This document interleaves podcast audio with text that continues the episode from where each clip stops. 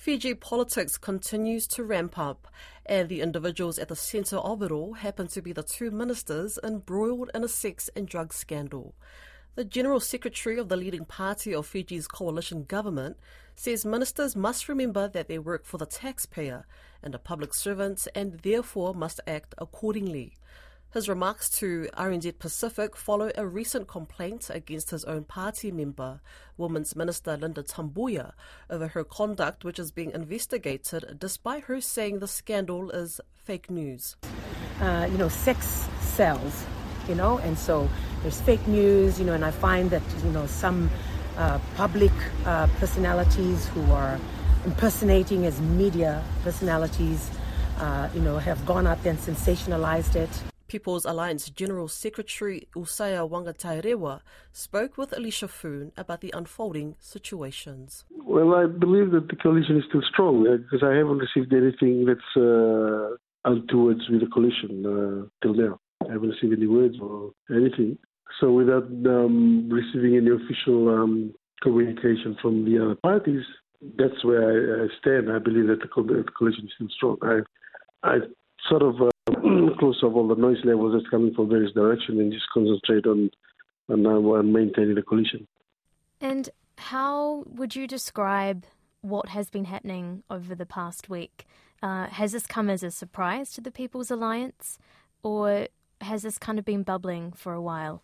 I really could not comment on that. Maybe it's bubbling within the other party, the Social Democratic Liberal Party, but we haven't heard anything about what's happening in their party, whether anything's bubbling there. But as far as I know, they've called a management meeting to discuss the dismissal of the Minister for Education. That was the headline that came out at the beginning of the week.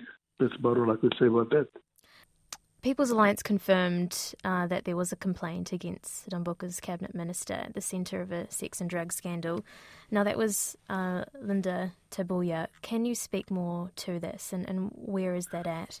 I cannot speak more to that. All I can say is, as we've mentioned in our last press release, which was on Monday after our meeting, Executive Council meeting, is that the letter has been received and they've activated the part of the Constitution where we've started an investigation, which we'll then report back to our management committee, the inquiry team, and then they will decide what will happen after that from the outcome of the investigation.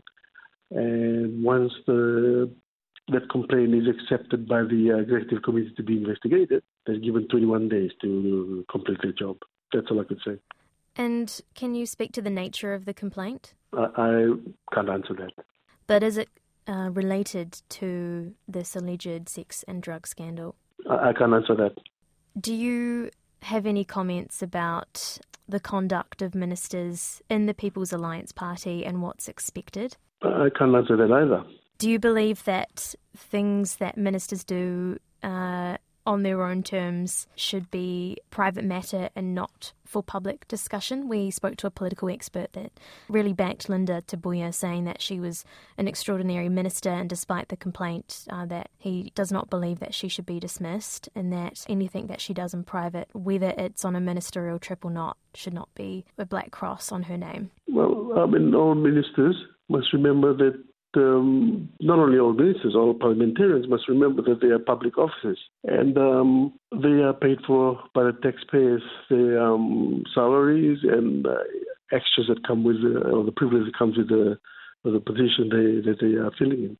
So the public expect some decorum in their behaviour. That's all I could say.